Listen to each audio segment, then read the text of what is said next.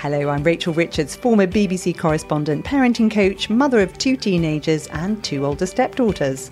Hi, I'm Susie Asley, mindfulness coach and mother of three teenagers. Two of them are twins. Susie, do you swear or cuss as they call it in America? Yep. I do.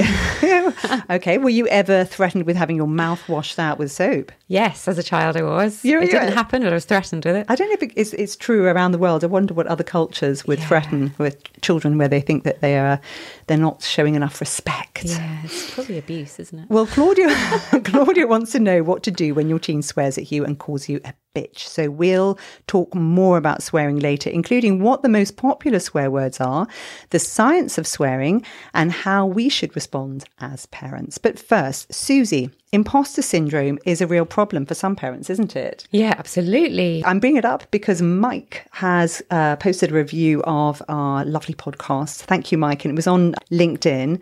And he says, as a single parent who regularly suffers from imposter syndrome, these podcasts are essential listening and fun and enjoyable as well. Thank you, Mike. Yeah, thank you very much. We really appreciate it. We love it. We love a good review. So thank you for that. So it's lovely to get a review from a father. I've been raving about the book It's a Good Time to Be a Girl by Helena Morrissey, who's an immensely successful businesswoman with a husband at home doing the work to keep her large family going. And I think it's really important that we have visible male role models who are playing active roles as parents. What do you think, Susie? Yeah, massively important for our boys. Um, I think when they're younger, most of their caregivers are, you know, in schools and wherever they are, are female. Not all of them. I mean, some a lot of schools have, have lots of male teachers now, but I think the proportion is still women. Yeah, I remember um, you saying before that you struggled with, you know, that you were on your own yes. and you were looking for people. Yes. I, I actively looked, especially for my eldest, um, because I was you know parenting on my own and they do see their dad but it's not very often and looking for for male role models male figures that they can mirror. They need it. They really need it. I, and i really struggled with that. In episode 10 we talked about teenage friendship groups mostly from the viewpoint of girls and it was hugely popular and something many parents have struggled with. So we've now been asked by our listener sarah to talk about why boys are so mean to each other. Now, obviously, she's got a perspective because mm-hmm. she's had problems with male friendship groups. And I've heard from quite a few parents about how difficult it can be. Susie, you have two. I have none. I like boys, but I don't, I don't have any. No. Um, and I have friends who've got all boys in their family, mm. and I love the energy in their house, mm. but it does feel very different from, yes. from mine. It's very different. I mean, boys are very different. I have a sister, and and so having boys was like, oh, I don't know how to do that. um, and just from a very early age, they they are very different. They they interact very differently. Um, obviously, massively stereotyping. There are boys who are, you know, who are like, you know, it's it's a massive stereotype. But in my family, even when they were little, and I have twins, I have boy girl twins. So it's really it was been really fun to see the difference. So from an early age, my boy twin would be like picking up toys to try and fix them or to drive them and look at how the wheels are working. And my daughter would be picking up the ones with faces and you know interacting and making stories. So from a really early age there's a huge difference. And i think as teenagers there is still differences. Um, there are you know com- massively common traits of humanity as well obviously. Mm. but the way they interact with their friends is is really different. And mm. my boys are very different in personality and in nature and the way they have friends is very different too. But I think generally, um, in my experience, their friendships are activity based. Mm. Um, so you know, kick a football around, you'll go and do something together, game together, do something together. Whereas girls, they seem to hang out in a different way. Um, it's a different focus somehow. It's a very interesting topic because we are having a lot of debate at the moment about, you know, the difference between boys and girls and how there isn't that much difference when people look at the underpinning psychology and the way their brains work. Mm. Um, and the truth is, though, that we are nurtured as well as uh, a genetic imprint. Yeah. And it's very hard to unpick exactly what's going on there. What I will say is that I saw a headline in UK Men's Health magazine saying a third of men have no close friends, with peak loneliness occurring at the age of 35. Now, obviously, nobody wants this scenario. This is not healthy for society. It's not good for the men that uh, end up in this situation.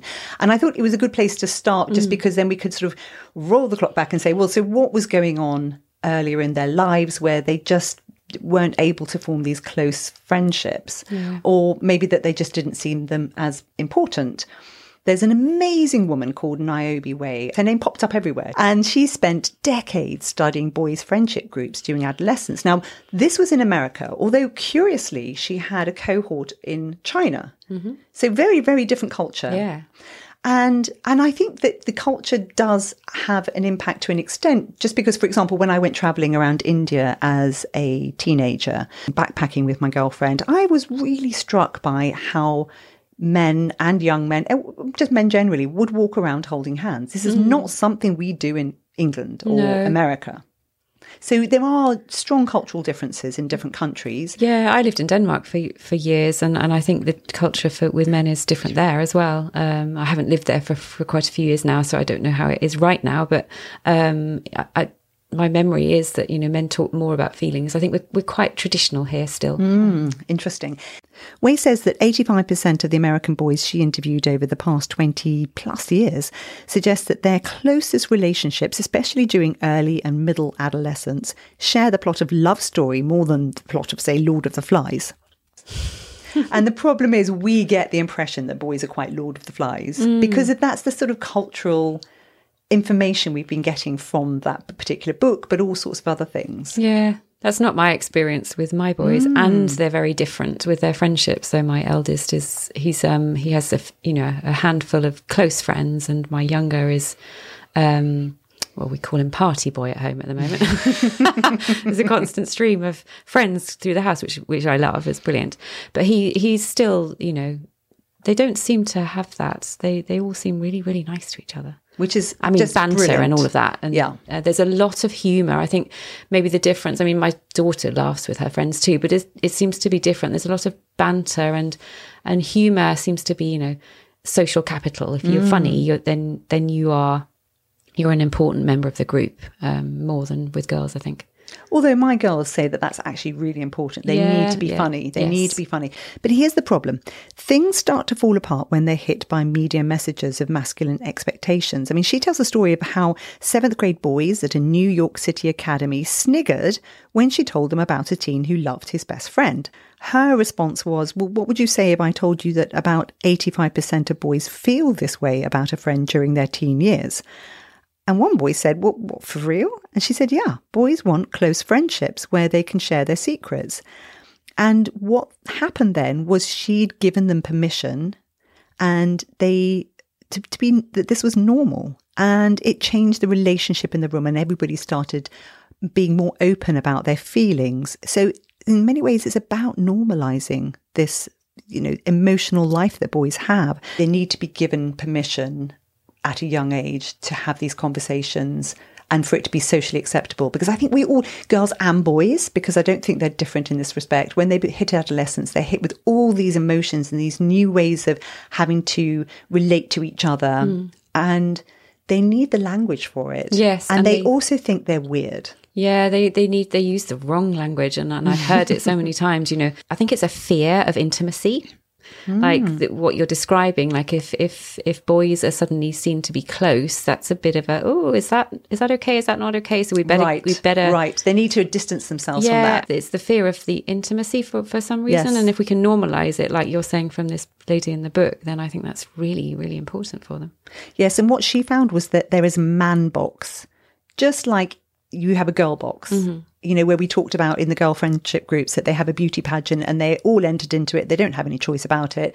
The boys are all entered into this man box. Um, so when there's a group and it's defined by the strong boy in the group, um, you know, you have to fit into that. Otherwise, you're not in the group. And there's a general man box. And we all know what's probably in that man box, Yes. right? You're tall, good looking, strong, you know, and, um, Sporty. sporty, funny. And if you don't fit into one of those things, you've got a bit of a problem. Yeah, I think that it's changed a bit. I mean, I totally recognise that. I think it's shifting a bit that there seems to be sort of alternative man men boxes um and they can look a bit different and you can be in that as well but so it's not as black and white but it there is still a, a tendency to to be if you're sporty you're naturally cool Yes, and what she found was that this sporty, so the, the, this switch where boys go from this very intimate, happy, comfortable relationships, she found it tends to happen around the age of 15 and on, where mm. they just they've suddenly gone through this phase of adolescence and they're now uncomfortable. Am I being too intimate with this person? And and she said that it's very protective if they are in the man box. Those yeah. those boys are allowed to be more comfortable with discussing their emotions, and um, the ones who are on slightly on the outside I feel less safe. Yeah, and they don't know how. Quite and they often. don't know how. They don't yes. know how to. They don't know what to do or how to do it. It's just awkward, so they don't do it, and then they just muck about instead. And that's such a great point because there is a listening project which was set up by Niobe Way um, at New York University, and her co-creator is called Joseph Derrick Nelson both of whom are trying to challenge these stereotypes that boys feel they have to fit into. And what they're doing there is they're trying to teach boys how to be curious about each other. So you don't have to keep saying, How are you feeling? Or it's more about, you know, what did you think about this? Oh, you thought that. And mm. then how do you ask a deep question that then probes their thinking? Mm. How do you, and actually, this improves relationships full stop, right? If, yeah, if, yeah because you know often I I'll, my husband will go out with his friend and I'll say, so, um, how was it? And he goes, yeah, it's great. It's great. And yeah. I say, so, you know, he's going through a divorce. How, how is he? And he goes, oh, I don't know. Yeah. So Which weird. is not very helpful because no. surely if he can't ask his friends or can't talk to his friends yeah. about it, who is he talking to about yeah, it? Exactly. Do we need to buy counsellors for everything? yeah, no, absolutely. I think also I, I experience with my boys and, and with friends as well is, is there are different feelings that are more or less acceptable for boys and girls. Like anger still seems to be acceptable. You, yes. You know, if you're angry as a boy, then th- that's okay. That's frustration. Right. Yeah, yes. you can go and kick something or punch a wall. Um, whereas you know, for girls, anger is seen as oh, you know, she was a bit feisty, wasn't she? uh, still, I think you know, it's, it's changing. It is changing, thank goodness. And the I don't know what to call them, but you know, the softer feelings, the softer emotions, um, are still seen as something boys would rather not express. Mm. Very generally, that is shifting, I think. Yes, um, but there is still a, a, difference there. I think it's only shifting because there are people actively, like yes. like Niobe Way and her cohort, yeah. actively trying to push against it. And I saw an amazing piece. I forget the name of the man. I saw him on Twitter, and he was talking about how when he saw some of her work, he read her book it something went off inside him mm. and he just realized how he'd been manipulated by yes. society to think a certain way and behave a certain way and how punishing it was for yes. him as a human being. Yeah. So it's not amazing. something we want. Yeah. No, because anger, even even looking on that level, if we look at anger being an acceptable emotion, it's a secondary emotion. Mm, so anger is a response point. or a reaction to something that is is you know further down. Maybe that's sadness or pain or you know something that is um, maybe not something they want to express immediately. So, you know, it's really important that they they're allowed to or they feel able to express all of it. Mm. There are two really great um, things I would urge people to watch if this is a, a, subject that touches them. One is The Mask You Live In, which I came across because of this research.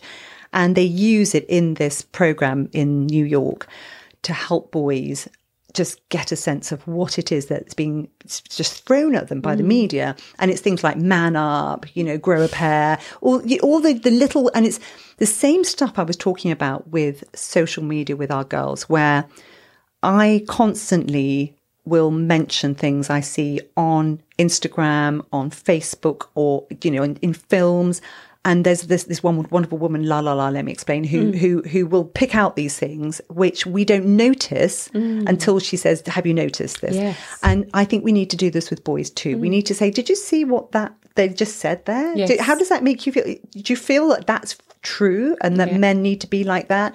Are adolescent boys really like that? Yeah, that's really and important. give them the chance to sort of reflect on whether they're being given messages that aren't helpful yeah and talk about how yeah. they relate to that. And I think that gives them that gives you a window into being able to um, and say, look, don't you feel manipulated? Yeah, that's a really good point. I'm going to use that. I'm going to have a look at that because it's really, really important for them to reflect upon what it is they're taking in these and subliminal what they, messages. what they actually think about all these things because mm. we don't even know if we don't if we don't know if you don't think about it. exactly. And and and I know I I was quite sexist growing up unwittingly because Yeah. I was growing up in an environment that was very sexist. Yeah. And it slowly took me time to unpack Yeah. an awful lot of the things I'd been told were right and just were actual biases. Yeah, I'm just thinking about my own boys. I mean, I, I don't experience with them, which is really lovely. Um, and having this conversation is, is making me think about how they are.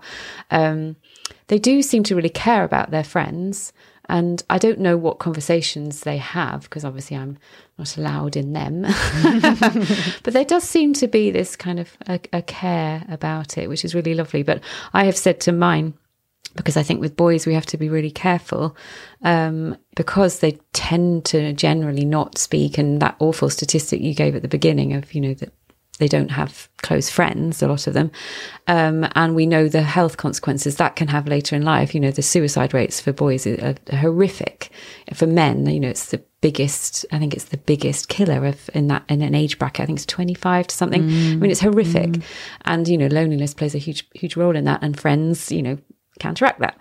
Um, so you know, keeping an eye on their friends, especially in lockdown. you know, keeping really an eye because it's really quick. I think girls you see, and this is massive generalization, but you tend to see a sort of a deterioration, a sort of a shutting down. Not always, but generally. And boys, it can be really quick. You know, they and because they often, I mean, my eldest does, you know, shuts himself away in games. I, I don't really know what's going on in there. But if I can hear him laughing and mucking about, it's probably all right. Yes. Um, but you know, keeping an eye on them because it can be really quick from feeling okay to not feeling okay, and then to feeling really not okay. So you know, keep an eye on your mates. Yeah, I love that. I love that message because actually, what you're doing is rather than saying, How are you feeling, encouraging them to use those words to help their mates. Yeah. And that's a very, that's actually a position of power. If you're Yeah. helping your friend, it gives you a sense of ownership on it. Um, and that's that's a really good point. So, what do you, can we do as parents? One of the things, one of the ways into this is talking about sports and intimacy because sports is a really big bonding experience for most boys. And you know, when they help their friend who with- if they're struggling with you know passing or any of those things, you frame it and say, "Look, that's brilliant that you're you know you've noticed a weakness in your friend, you're supporting them."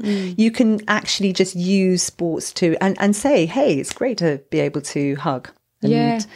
Or the non-sporty boys they have, you know, there's the sporty boys, and then there's the, you know, the geeks, um, which they call themselves, you know, the computer guys, um, of which mine is one of, um, and they have their own, you know, way of bonding, but that's also bonding. It's, Yes. it's really important.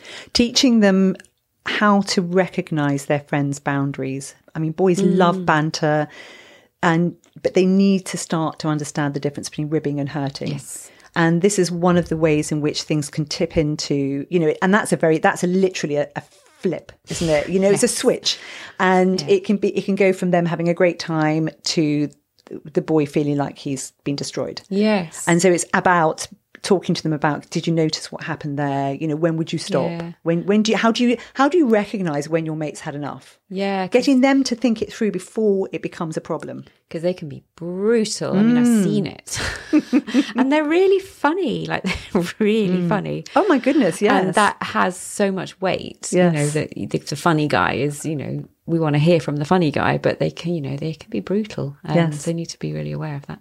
yes and if they do cry capitalizing on those moments Yeah. explain saying it's, you're feeling a strong emotion right now and and you probably go out of your way to hide it that's Mm. that's okay you know good, good for you just give it a, give yourself some space and yeah, it's a release. Yes, give them yes, exactly. Um, giving them an emotional vocabulary so that they can recognize because we, we've been talking about lots of these things, and we've talked about it with girl friendships, and mm. we've talked about it with self harm, and so often.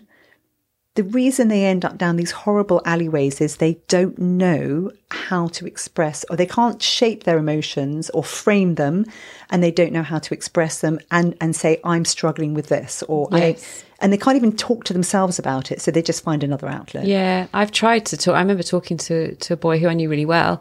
You know, how's he doing? I could see there was something was up, and I tried on various occasions. And because he wasn't used to that language or used to that, you know, it was almost like, "What are you doing?" Like. What? Why would I answer that? Or you know, kind of rolling eyes. You know, please, please leave this space. so it's really if they don't have that language at all, it's it's quite hard to yeah, get in. yeah, yeah. But they notice it. Yes. and, and completely different story. But when I was a teenager, I went to stay at a girl's house, and uh, this happened to be a regular thing because my parents couldn't get me or wouldn't get me to a thing I wanted to go to. And I very specifically remember sitting around the table and the father turning to me and saying, How was your day? Mm. And I nearly fainted because I'd never had a man, an older man, ask me that question. In fact, my mother never asked me that question either. But it was mostly that I, I, I was shocked that he'd even noticed that yeah. I was at the table. And the point being that I didn't talk to anybody about it. I didn't really even think a huge amount about it at that moment, but it had a massive impact on me because it made me see that there were different ways of having relationships. Mm. So if you have that conversation, if you whether a woman or a man can actually just give them the chance to see that there is a different way of relating. Yes. It yes. can have the most extraordinary impact yes. that you may never see. Yes, you're sowing a seed that, that uh, there are other options of being in the world. You can be different. Yeah, that's really important and being physically demonstrative. I mentioned this before where my ex boyfriend's dad used to hold his yes. hand. And I know that your son doesn't like that, but I'm hoping the police aren't listening. But I do drive holding my daughter's hand when we're going really slowly. But she loves it. She wants that contact. That's she nice. likes, um, and that's not the same necessarily with boys. But what we need to recognize is that when boys are going through this phase, they may be really hunched over and not, you know, the language, body language may be wrong, but yeah. actually to keep trying. Yeah, keep and trying. And just like a um, a pat on the back. I mean, that sounds a bit weird, but just uh, I have two boys, and one of them is really huggy and physical, so that's cool. Um, the other one is really not. So you know, I just touch his back as I'm walking past, or or you know his arm or something if we're cooking, or you know just a little a little thing, and that's connection too. Yeah, he doesn't yeah. have to give me a full on hug, although I do kind of encourage that. You can try, you can, but it's keep Get off, just keep the keep the door open, and you, you, know we all yeah, we have to respect that some people yeah, don't like that. Absolutely, absolutely. But you um, can you can connect in other tiny ways, and that actually they make a big difference. Yeah, I think it's also really important that when our boys bring their friends home, um, that they feel comfortable at home. Um, and I think I my experience, and it might be different for other boys, is they they're a bit different from girls at home, um, and they they find any well, depending on the boy, but that you have to be careful that you're not mothering them. ah, interesting. Um, and if I go to mine, you know, oh, have you done your homework? Or, you know, just, you Ooh. know, I mean, my, my, kids are fine and their, their friends are really lovely. I really like their friends. So I actually have to kind of try and not just sit and chat with their friends because that's just weird. but they're really nice. but that is something that maybe would make them not want to hang out in the home. Sure. And I think it's really important that they have spaces they can hang out in and be in a home and, and feel comfortable there. And also, you know, the the classic and that applies to girls as well. If if they you know other people's parents can give something a different dynamic to the mm. child. And then you know, their parenting your parents might be fine but they also might not have a mother who's particularly understanding or a father who's there. So going into somebody else's home can be can be a really lovely experience for them. But but kind of leave them alone a bit you know just give them the pizzas and and go Depart. away i'm really bad at that. I like chatting to them. But it's they they still seem to feel safe anyway yes. but, but you know don't mother them yeah, love that. I love that. Finally, really coaching them in ways of being assertive and savvy without responding with aggression. So I was listening to a chap called Lennox Rogers from a crime prevention organisation, Refocus, and he said that when they look at the instances in which adolescents use knives, so many of them are triggered by small events.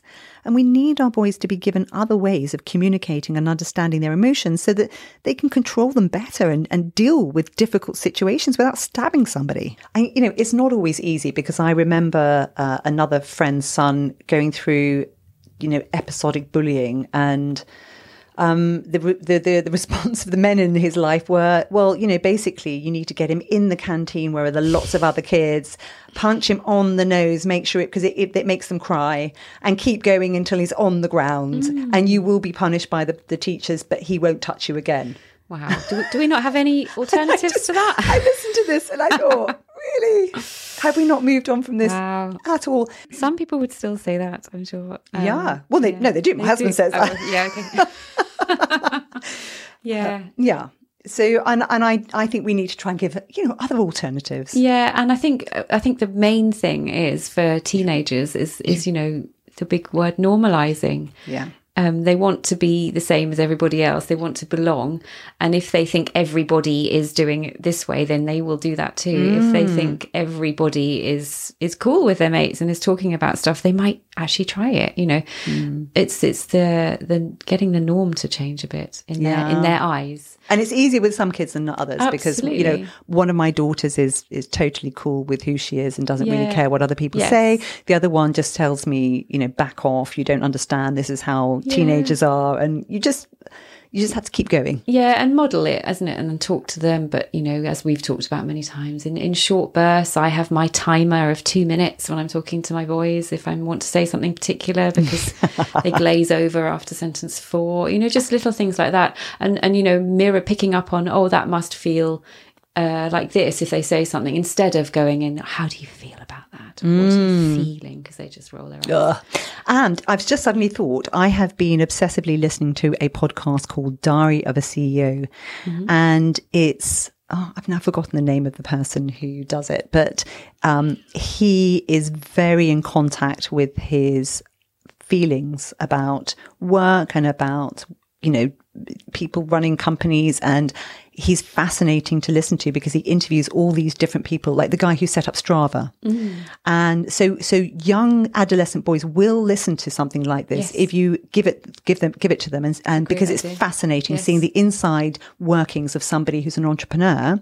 But he goes right back to their childhoods mm. and it gives you such a wonderful opportunity to let them hear somebody who's very successful talk about their own feelings and thoughts mm. and how their childhood shaped them. And I love something like that. I think yes. it's very helpful for Brilliant. teenagers. There's a, I love a brilliant lady. I read read her book and, and listened to it. I think on Audible a few years ago. Maggie Dent, and mm-hmm. she talks about raising boys. She had four boys. I can't remember the name of the book. We can I can find it and mm. put it in the notes. Um, and she gives lots of little tips and ideas. And actually, one of hers was, you know, boys might not want to hug, but you know, just touch them as you're going past, or mm. you know, you know that kind of little things to because because they they need connection. They yes, really which we all do. We're human yeah. beings. We need it. Yeah. Have your sons managed to sustain those close friendships as they grew up, or have you noticed that familiar pattern where their friends drop away? It's never too late to talk about connectedness, and there is so much supporting a new way of looking at masculinity now. You can post any comments on our Facebook group or Instagram, or just email us at help at teenagersuntangled.com. Now, Susie, Claudia wants to know what to do when your teen swears at you and calls you a bitch. I mean, I asked my daughter about the word, and she said she and her girlfriends often use it as in, "Hey, bitch, I got my bitches," but oh, you bitch. But it's the context. You do that really right? well. I, I think I, I could pass as a fourteen-year-old girl, no problem. So. Um, but before we go on, quick fire question: Are there some words that are definitely more offensive than others? Yes. Is it less offensive if you are writing the word if you don't spell the whole word out eh, or use an acronym like WTF? I think so, yeah. Does it make a difference who uses the swear word? As to how strong it is, you mean? Whether it's offensive? Um, yeah, I think it does actually. What's peak swear word age? Oh, I don't know. Uh, 17, 16? it's actually it's in their 20s, early oh, 20s. But yes, I, we'll, we'll, sort of cover the other things as we go along. Um, we had a, a, couple of listener responses. Sarah says she swears in front of her kids, but it's never about anyone it's not specific.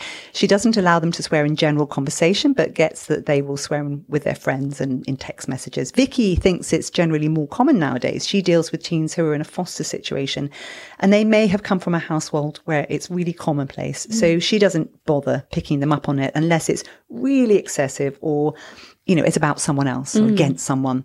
She says swearing it at someone is about an attitude towards them, and she would definitely challenge that. Mm. Yeah.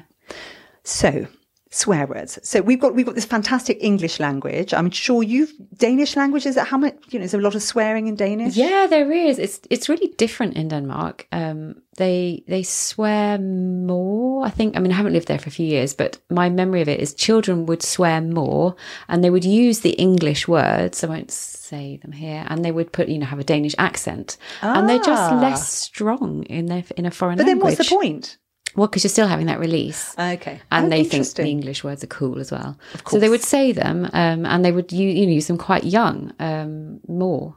Um, I, if I swear, I don't. I mean, when I lived there, I would swear occasionally in Danish, but using my own language was way more um, felt much better. Very good point. And in fact, studies have shown that swearing in your original language is much more useful and powerful. Yeah. It has has all the uh, beneficial. Yes. Yeah. Sides to it. There was one I'd use in Danish, but it was like starting with an F, so it just felt really good. Fenzos. Shall we ask what that means? No, no, maybe not. Um, so, so in the English language, we have, you know, the A word, the B word, the C word, the F word, the S word, the T word, the W word, lots of words, right? Yep, those are them. Um, and I just, I, I, what I think is really interesting is when I've been talking to one particular mother who, um, whose daughter had used a word to describe another girl in a text. And when she was talking to me about it, she actually said, well, it wasn't, when the mother accused her, she said, well, it wasn't that word. It was this word. And that's a less offensive word than that word. Okay. and, and I just thought, how interesting that actually that's the, that's the issue. You know, is it, is it, is it the, the, the word, the specific word you use, or is it the context you use it in? What, what actually really are we talking about here? Yeah, I, I don't know. I think the key of it is because I'm quite, I, we swear in our house, we do. Um, and tut tut. Lots of clean mouths in your house. no, really not.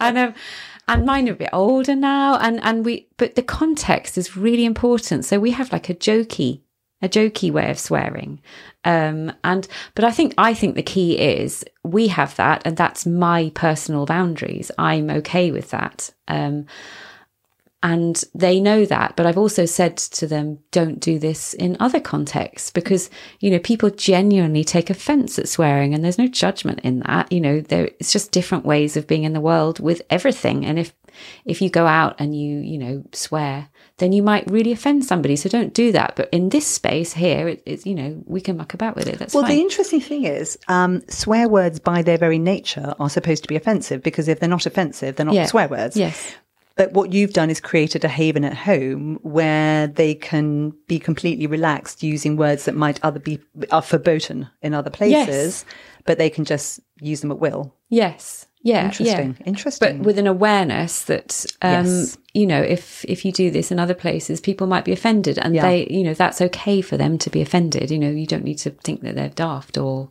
you Mm-hmm. know you're better because you swear you know that's ridiculous it's just a different way of being Yes. So, what is a swear word? Mm-hmm. So, there's a philosopher, Rebecca Roache, says there are people who are specialists in this. It's, they dedicate their lives to swear words. Uh, she says they need to cause offense Mm-hmm.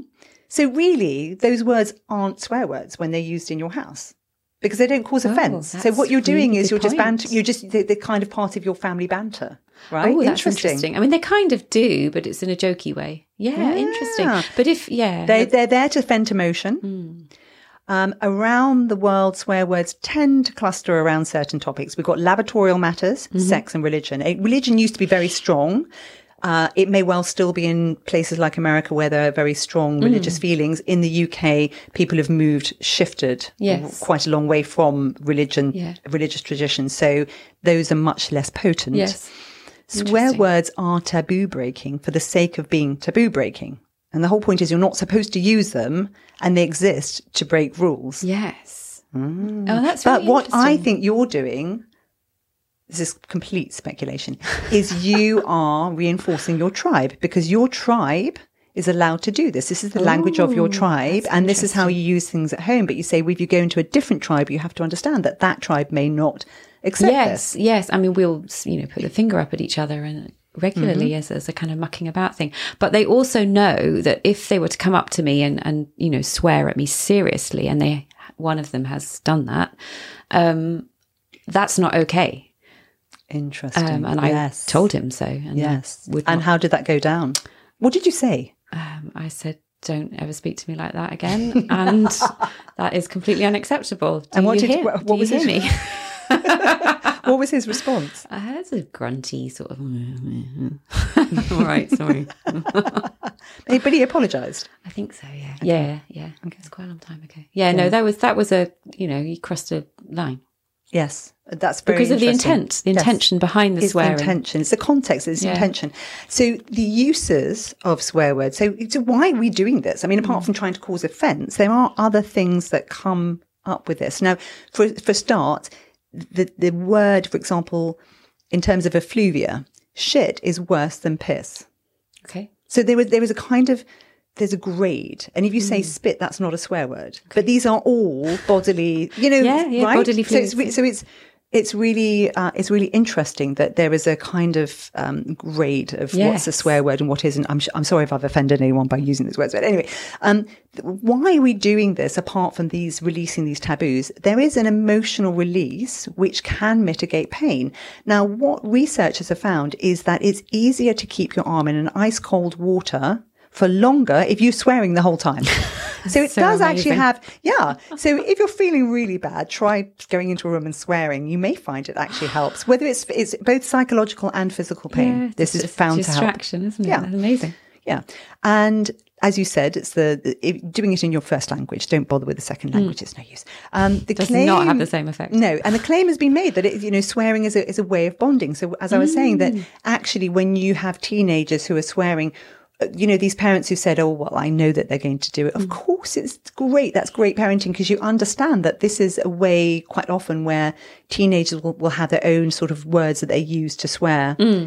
And, and there was an awful incident on Big Brother in the UK many, many years ago where one of the contestants used the N word. No, yeah. And she said, but we all use it. But she didn't, she hadn't realized the extent to which it was a slur and utterly offensive to everybody else. And it was, it was cringy because Yeah. I just looked at this girl and thought, gosh, she was just ignorant. Yes. And, and, and this is a problem. So it's it's great if your kids bond together using these, but we have to say that's you know you have to understand, like you've said, there's a context, Yes. And, it's and you need to be multilingual. You need to know that you go into this setting, and you you and actually people are considered to be more trustworthy who swear It's really interesting. It's really mm. interesting.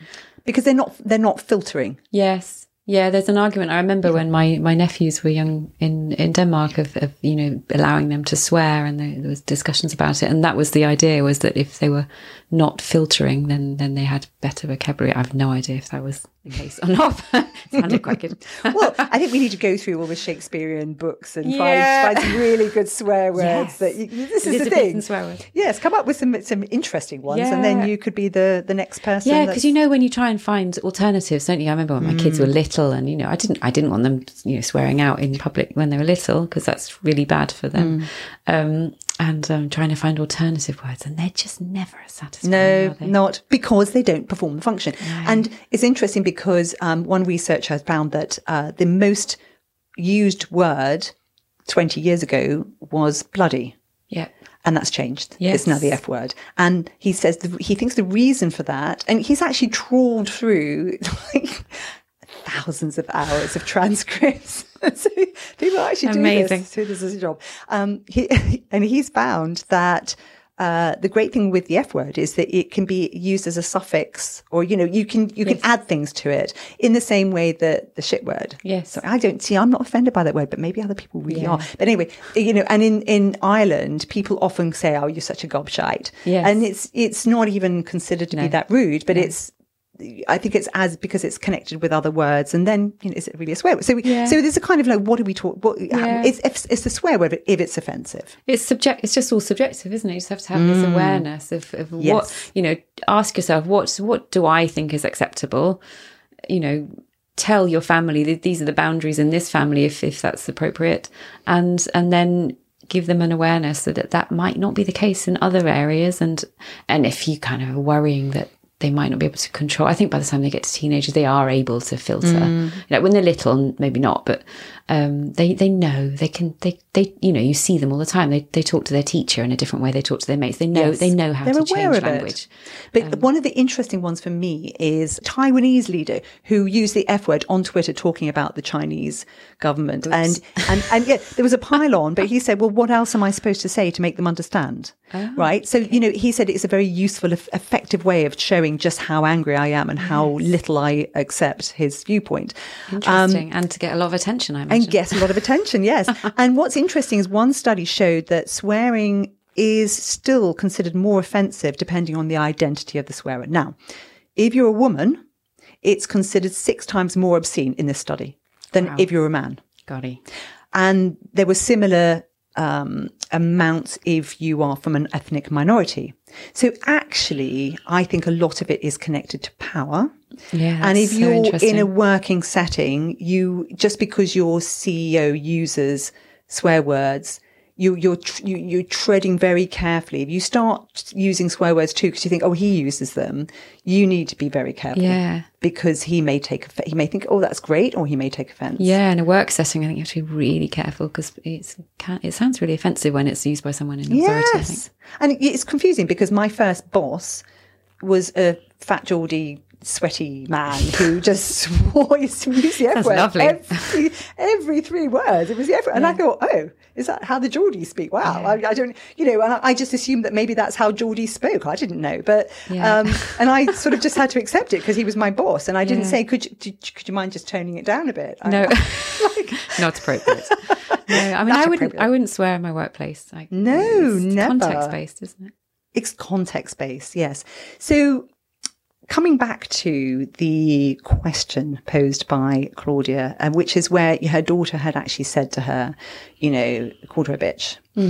Um, it's really interesting because there was one website I looked at, the Verywell Family managing disrespectful teens. And they they said whatever the reason for swearing it's clearly unacceptable and you have to uh, you know give them consequences for their inappropriate behavior and take away privileges and um, assign extra chores. And and I just I was interested in that because you know the truth is I have never had any no none of my children so I've got four none of them have ever ever said anything like that to me. No.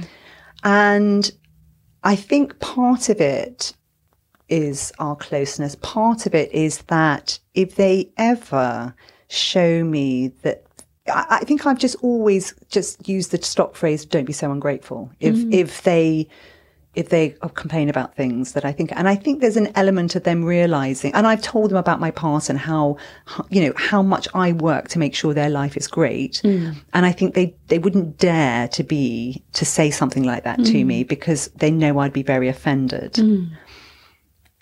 Um, and I'd only, I don't mind swearing at all. But I, I think if somebody said something like that to me and meant it, it, it would be very painful. Yeah. So I can understand how she would feel that much pain. Yes, and so, yeah, some people.